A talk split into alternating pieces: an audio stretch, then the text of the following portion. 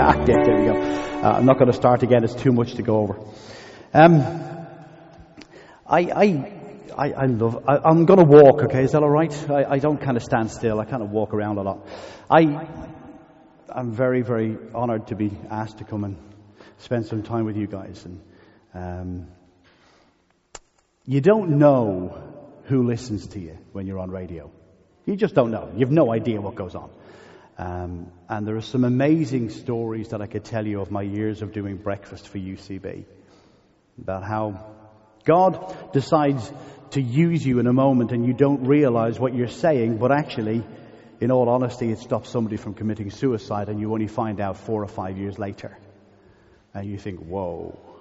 Or you get to journey with somebody who is lonely, found a boyfriend, found a fiance, got married, had kids, and now the twins are four, and they take you on this journey with them. And that's a real privilege and a real honor.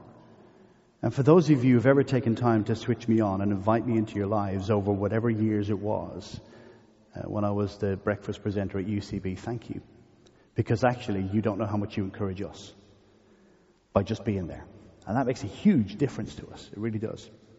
So over the years, I've done radio for UCB, for the Word for Today. Some of you would have been unfortunate enough to see my ugly mug in a Word for Today, uh, which has nothing to do with me, but um, and now things change again. What I do now for UCB is actually I manage radio stations across the world, and I build radio stations across the world, and that gives me the opportunity to invest in other nations who want to reach people for Jesus in their language, and that's really, really cool. And I'm back here for a lot of the time now. I'm working with UCB Ireland. We're reforming it, we're reshaping it, we're moving it forward for its future, and looking towards what that future could be. And that's a big challenge. So we would appreciate your prayers as we move forward with that. Uh, so I'm kind of here. Dublin stuck with me for another 18 months at least. You know, so I'll be in and out. But when Brian uh, asked me would I come and speak, he, he talked about running with giants. There are so many giants in the Bible. And the reality about all of the giants in the Bible, they were just like you and me. They didn't set out to be giants. They didn't even believe at the time that they would be giants. And actually, what is a giant? A giant is only somebody who begins to follow what God has called them to do and allow God to allow them make an impact on the world. And even at the time, they had no idea. So who's one of my favorite giants? Uh, no apology at all. One of my favorite giants of the Bible is Peter. And I don't think he gets the recognition that he deserves. I really don't. Because Peter, honestly, is just like you and me. Peter didn't come from a privileged background. Peter was born into oppression. He lived in times of uncertainty. He went from day to day wondering whether he'd have any food on the table. He was just an honest worker. But Peter lived a life of choice. And I loved what Brian said earlier on as he was, he was just talking about we have a choice to come in here in one way and go out in another way. We have a choice in life each and every day to run into God or run away from Him regardless of, of what's going on in our lives. That's what we have the choice to do. Now, do, does that mean that we run into God and go, hallelujah, praise Jesus, and start speaking in tongues and, you know, going around and evangelizing? No, no, no, no, no. We run into God for security. We run into God for the ability to get into the next day. We run into God with reality that says, I don't know where I'm going right now but I think you do, and if that's all right, then I'm going to hold your hand. Now, what are you going to do? The, the, the, problem is, we go, actually, God, when I'm perfect, then I can stand next to you. And He goes, that's not what I want. I want you to stand next to me now and understand that you're not perfect anyway. And actually, on this journey, we can journey together. And Peter, for me, was all of that. Very quickly, what I want to do is I want to go through five, five, five, get that five, five, five points of Peter, alright? First of all, the call, then we look at the commission, we look at the trust, we look at the fall, and then the forgiveness and recommission. Yeah, big, big titles, okay? What about the call of Peter? I could stop and go through scriptures. I'll give you the references. The call of Peter is in the uh, Gospel of John. It's in chapter 1, verses 40 to 43. We've set the scene. He's a working man. He has responsibilities. He's got to pay his mortgage, whatever that might be. Okay? But he has a wife. He's got, uh, he has to pay. And all this is going on around him. This new Messiah guy is, is kind of making an impact on the known world. We're in a time of oppression. The Romans have grabbed hold of everything and taxes are high, all sorts of things. And Peter is just a fisherman. Just a fisherman. That's what he does.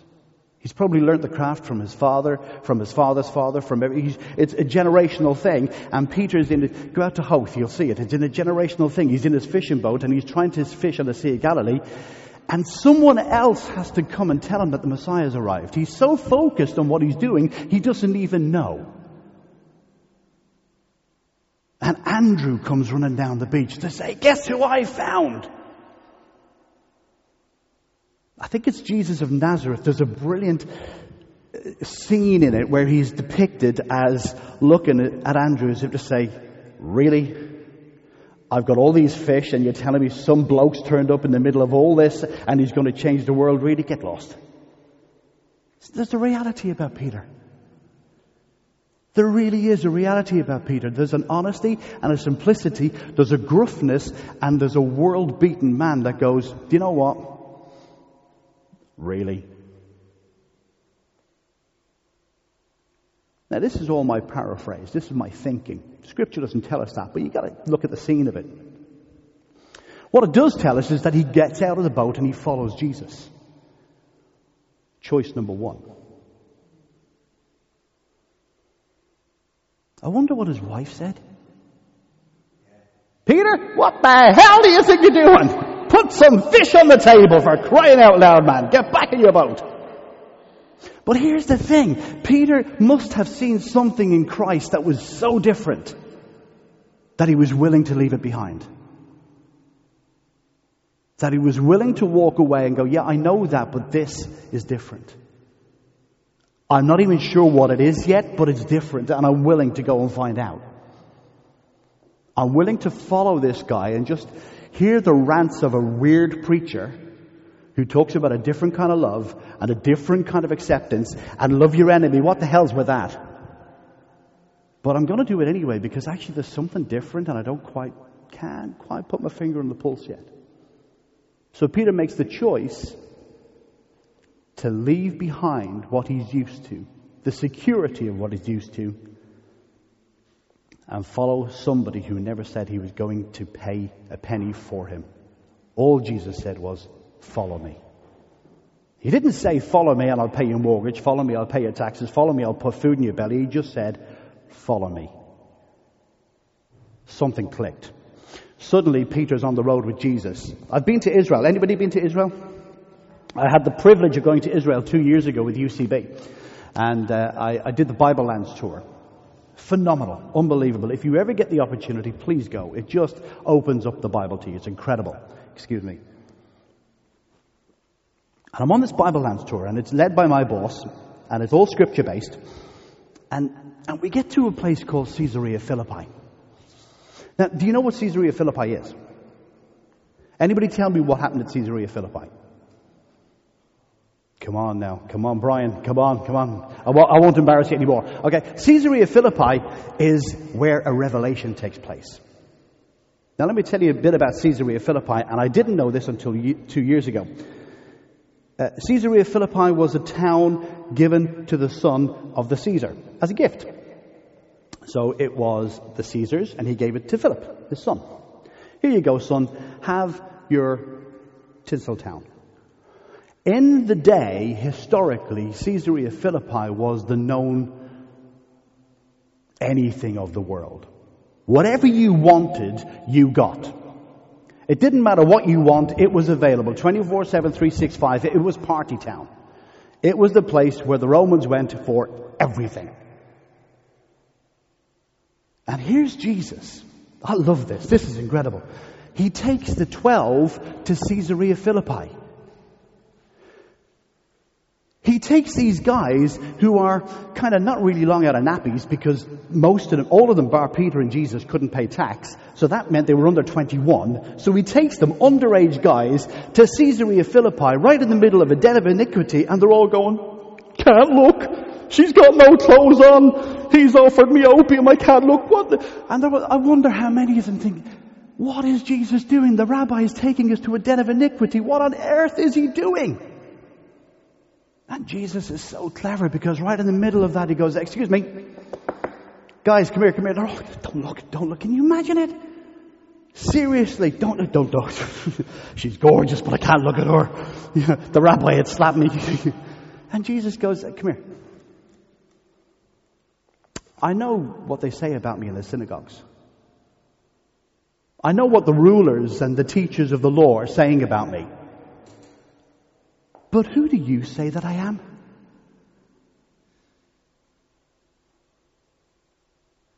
It's easy to say Jesus is Lord in church. It is easy to say Jesus is Lord on a Sunday morning. But when the, can I say? Write this off the tape. When the crap hits you on Monday, can you honestly say Jesus is Lord? Jesus is so clever because he brings them right in the middle of the distractions, right in the middle of everything that would take their mind off who he is, and he goes, now tell me who I am. Who do you think that I am? When all this is going on around you, when you've got distractions on your, your iPad, your iPhones, your computer, your work, your business, your mortgage, your bills to pay, when life hits you, who am I? And they kind of come up with all these kind of liturgical reasons of who he could be and this theology. And Peter goes, I know. You're the Christ. The fisherman who just decided, I'm going to follow and see what happens. He goes, You're the Christ. And actually, I think you've got it together. And the response is, You know what, Peter, you're right. I am.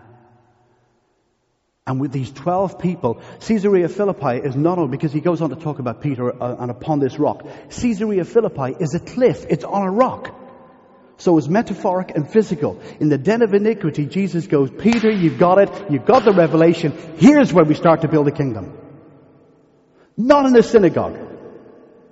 Not in holy church right here where the trouble is, where the rubbish is, where people are in desperation, where people are chasing something they can't find, Jesus goes, this is where we start.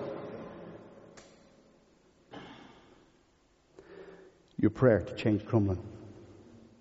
This is where we start. Why? Because that's where Jesus started. He didn't start in the churches and the synagogues and the holy places. He started where people needed him. But he needed people to understand who he was. And Peter got it. Peter really, really got it.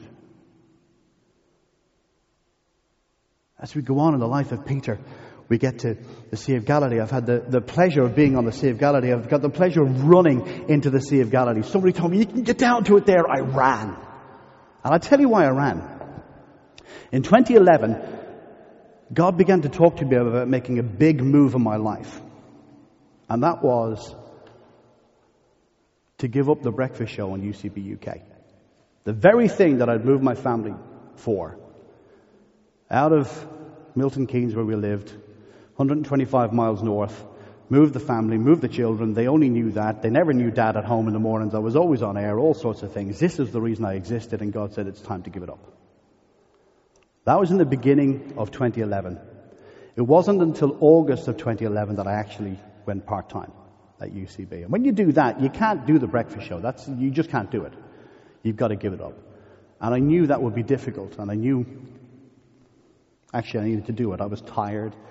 Uh, I kind of wasn't well either. There was a lot of things going on in my mind, and I was focusing on one or two other things outside of UCB. So I went part time. I went to three days a week. And I had external contracts lined up that was going to get involved in music and all sorts of things. I was going to do lots of different things. And almost the week I went part time, those external contracts just faded away and went. So I was down to three days a week. People thought I was mad. For six months,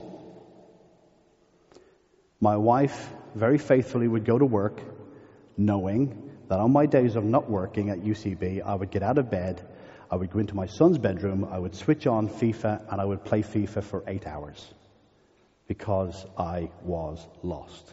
I had no idea who I was. They couldn't find a replacement for me for breakfast, so I kept looking over my shoulder thinking I've made a mistake. I have not heard God's call in my life. I've made a mistake. I'll knock on the door and I'll say, I'll come back. Don't worry about it. Because they were desperate. They did three national campaigns and couldn't find anybody to replace me because just I'm that good. I'm just amazing. I am amazing. Look at me. But that wasn't the right thing either. So six months into this thing, I became really, really, really good at FIFA. I was just legendary. I bought and sold Lionel Messi. I don't know how many times. I, I won everything blindfolded with Aston Villa, which in a feat itself is ridiculous. But there was a point of desperation where I cried out.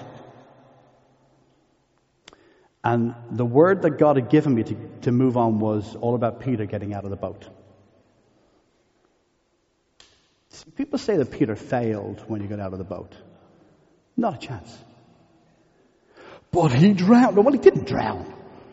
but he got wet. Well, yes, he did. That's failure. Who else got out of the boat? Huh? There was a bucket load of them in the boat. Who else had the courage to stand up and said, if it's you, Jesus, call me? Now I wonder how many have lived life in such a way that you go, if you're there, call me. If you're there, show up. If you're there, supply my need. If you really mean it, then where's the miracle? Because that's what I need right now. And I'm sure in this moment of time, Jesus is on the water and Peter's going, I still have no idea what's going on. Jesus, if it's you, then you call me. And Jesus goes, okay, come on. Now, takes the step of faith. Because he could have shrunk back and gone, not a chance. I've worked on this thing all my life. I know the minute my toe goes in it, I sink. Or he can put his complete faith in Jesus and get out of the boat. So he does. And he miraculously walks on water. I don't care if it was two feet and he saw the way. He's on water and he's standing there. He sees the waves. He goes, whoa, whoa, whoa, whoa. And his focus is taken off Jesus and he begins to sink. Listen, if you're going through a crisis and you call on God and God turns up, do not take your focus off Him. Why? Because your circumstances will begin to drown you. And He is bigger than your circumstances. Every time. I don't care what your circumstances are. He is bigger than your circumstances. And Peter stands there and goes, Jesus! And Jesus goes, yes. I got you. How many miracles happen in that one action? I get out of the boat, I stand on water, I'm walking on water, I see the waves, I start to sink and drown, and the Savior of the world physically saves me when I call on His name. And yet the rest of them are in the boat and they don't even know what's happening. It's time to wake up. It's time to wake up. So I'm loving this, and God's saying, get out of the boat, Rob. And I'm going, yes, God, I'm getting out of the boat. I'm getting out of the boat. And six months later, when nothing has happened, and I'm still on three days a week, and I'm not doing the breakfast show, and I can't figure out who I am, and I'm going, God, I did my bit, now you turn up! Sorry for shouting, excuse me. And I was not prepared for the answer that I got. And the answer was simply this, and it might apply to somebody here. Rob, I can't use you in the future until you let go of the past. I was still holding on to the breakfast show just in case they might need me. My ego. I'm brilliant at what I do. They might just need me. Let go and fully trust. So I don't know what you're holding on to. But the reality is that God cannot use you in the future until you let go of the past because He's got something else to give you. You can't take hold of it until you let go of it. So I did. I thought, well, I'm going to drown or you're going to save me. That's, that's the deal. Little by little. Was, it was, I was blindsided by what happened next. Over the two years since, well, whatever it was. I've ended up in a position at UCB that I could have never even dreamed. I still have a record label. I still have a management company. They're still going okay. God's still using that to a degree. Still have a publishing company. All that sort of stuff. Sounds grand. It's not. It's just an administration thing. But the role I now play in UCB is just awesome. But until I let go of breakfast fully and realized that I was not going back to that, that I was going forward, I could have never been in the right mindset to understand that actually the next role takes me way beyond that. And I get, not about me, look at me, but I get to invest in people who want to do that in their country. I've just come from France. I flew in on Thursday from France, spending time with the new breakfast crew. And the, to see the fire and the passion in their eyes, the excitement, you think, yes! But I have to let go. Now Peter's a really good guy, okay? He's been called. He knows who Christ is. He's had the revelation. He's a really, really cool guy. He's seen salvation. He's walked on water. He does all sorts of things. And things are hunky dory. Until what? Until the moment where Jesus really needs him. Till the Garden of Gethsemane.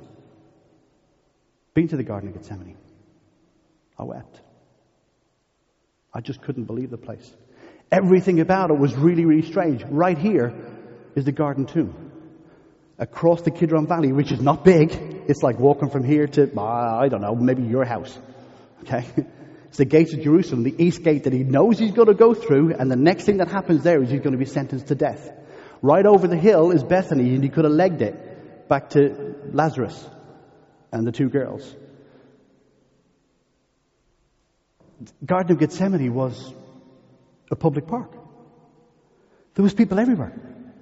It wasn't private, it wasn't secluded, it wasn't anything. It was a public park. Jesus could have legged it. He could have just legged it. But in my time there, I realized standing there, I thought, this was, this was the place that Jesus knew there was no plan B. Knew that he had to fulfill the will of his Father. Knew that he was going to go to his death. And more importantly, he knew that I was worth dying for. And it's two and a half thousand years later, whatever the, give or take a few hundred years. And it happened here. Somewhere in this area, it happened here. What also happened in that area when they came to arrest, uh, Jesus said, I'm going to be arrested. And Peter said, what did he say? Even if all flee, I will never leave you. Of course he wouldn't. He's the rock. We're building the church. He's the rock. He's the wood. Tag it, Peter. You're it. You're the number two guy. You're, you're on it. Yes. They come to get him. Peter draws a sword. Wallop.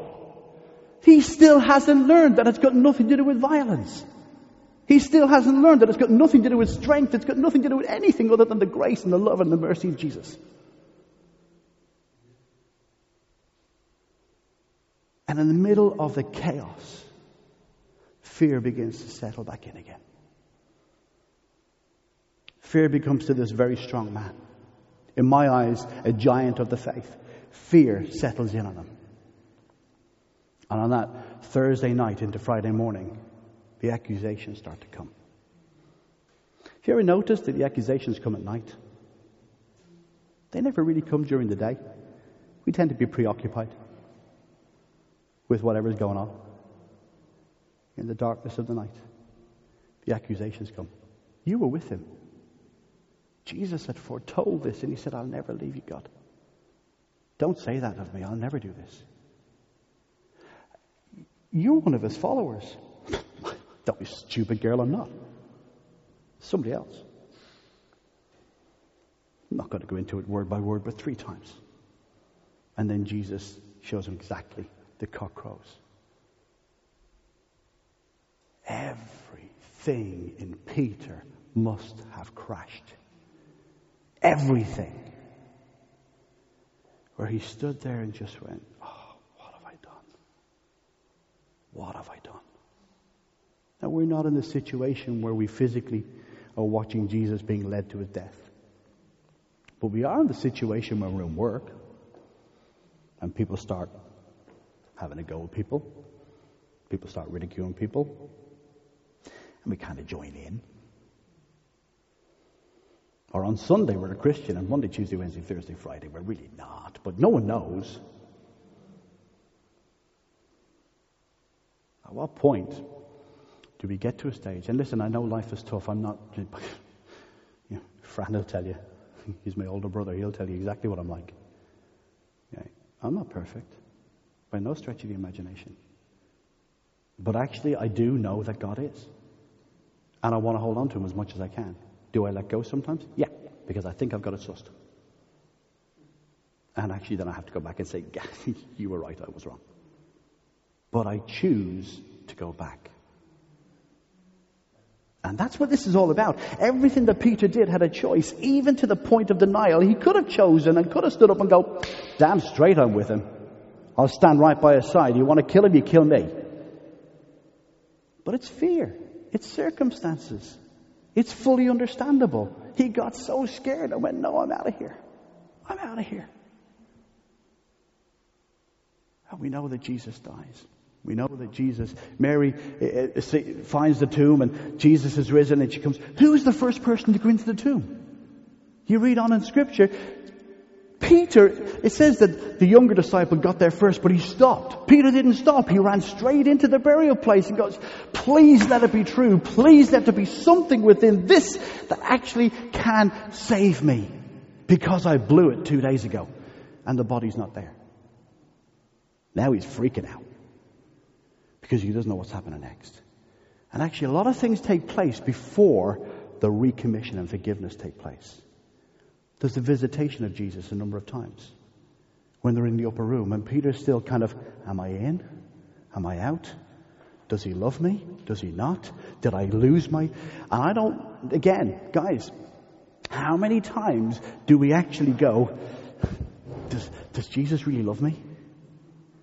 You know, I've, I've blown it so much. You know, today I woke up and I did this, and there's no way God can forgive me now. Does he really love me? I don't think he does. So I'll stay here for a bit. And I wonder whether Peter, and I don't know, I'm going to ask him when I see him, but I wonder whether Peter actually stood, wait, waited back to see whether Jesus would actually recognize him again. To see whether Jesus would see what he saw in him when he was on the earth. And then it happened over breakfast. See, I love that. Because it didn't happen in a religious setting. It didn't happen in an all powerful, boom, I'm here, drop the mic, boom, it's all sorted. It happened over a barbecue. And that's what it was. They were, they were frying fish. And I love the fact that they had breakfast together in the middle of just a McDonald's breakfast. Good old Irish fry up. Jesus says to Peter, Peter, do you love me? Peter's response is, Lord, you know I do. I wonder whether Peter's heart was breaking. I'm sure it was. I am so sorry. I'm so sorry. I'm so sorry. I should have never denied you. I love you. And Jesus says, Good. Go feed my lambs. A little while later, Peter, do you love me? Jesus, you know I do. Wonder whether he's kind of looking down at the ground, can't really look at him. And he's stroking the sand. I don't know, Portrane Beach, I love it when we were kids, just playing in the sand. Jesus, you know I love you. Good. Go feed my sheep. Peter, do you really love me? And I wonder whether that's what Jesus wanted. And whether Peter, and I don't know, we don't know, but whether Peter looked him straight in the eye and said, Jesus, you know I do. Good. Go feed my lambs. Go do what I've asked you to do. Three denials, three forgivenesses. See, every one of us drops the ball. Every one of us, every day, gets to a place where we drop the ball. I don't care who we are. If, if you're, you know, you're Brian, you drop the ball. Sorry, Anne, he's not perfect. She knows. But what I love about the love and the grace and the mercy of God is that no matter how many times we drop the ball, when we look Jesus in the eye and we say, You know I love you, he goes, Good. Get on with what I've called you to do. You want to know who running with giants is? Running with you guys. Because you see, these guys are you guys 2,000, 3,000 years ago. Just doing what God called you to do. And that's exactly what this is all about. I've got no theology degree. I am honestly amazed sometimes about what God allows me to do. But in simplistic terms, and that's what it is a simplistic faith. My wife, if she was sitting next to you, she'd tell you exactly that's what it is. I go, God, I ain't got a clue, but you have. So today, I intend to give you all of my hangups. I intend to give you my finances. I intend to give you my sin life. I intend to give you my work life. I intend to give you everything that I've got to do today. I intend, Lord Jesus, not to lose my rag when I'm in traffic. I intend to be good boss and to actually do good things. And I intend to really tell people all about you and who you are and what you do. And I'm going to start, Lord, as soon as I get out of bed. Because it's always good intentions and God goes, yeah, okay. Let's just take a walk, shall we? Let's just take a walk and see what happens. Today, guys, that's it. For Peter, he was called, and I'm sure he had doubts, but he followed. He had a choice. He had a choice to either go, I'm going to look at the girls and I'm going to look at the opium, or figure out who Jesus was. He had a choice to get out of the boat drown or be saved. He had a choice to deny or accept, and he chose to deny. And we've all done that. And he had a choice to answer the question that Jesus asked of him three times and then get on and do it. And what happened next? The first three chapters of Acts changed the world because Peter finally knew who he was. Time is gone. God bless you guys. Thank you for allowing me to be part of what you're doing. Can I pray for you guys? Father, I thank you for everybody concerned with this, with this church. Lord, I thank you that this is a church that wants to change the destiny of people on the streets. I thank you that in this room there are giants, everyone, no matter where they're at right now. Because it's not about who we are, but it's about who you are. Lord, I pray that this church would never, ever, ever become religious. I pray that this church would never, ever, ever accept people because they look right, feel like uh, right, that they, they, they would say the right things and pray the right prayers. But actually, Lord, I pray they'd be honest. Honest enough to know that today is a struggle, tomorrow might even be worse, but God's overall. For the Belarus children as they come in, Lord, I pray that you, somehow you would touch them for the 15,000 uh, euros that are needed for this minibus. Father, miracle, please. Miracle, please. Lord, I pray that they could say, it wasn't us. It wasn't us. God turned up. You were able to do exceeding abundantly more than we can ask or even think. That's what your Bible says. And that's what we stand on.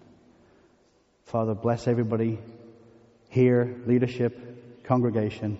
Bless all the works. And Lord, I pray that they would know that they are giants running in a community because of who they run with. In Jesus' name. Amen.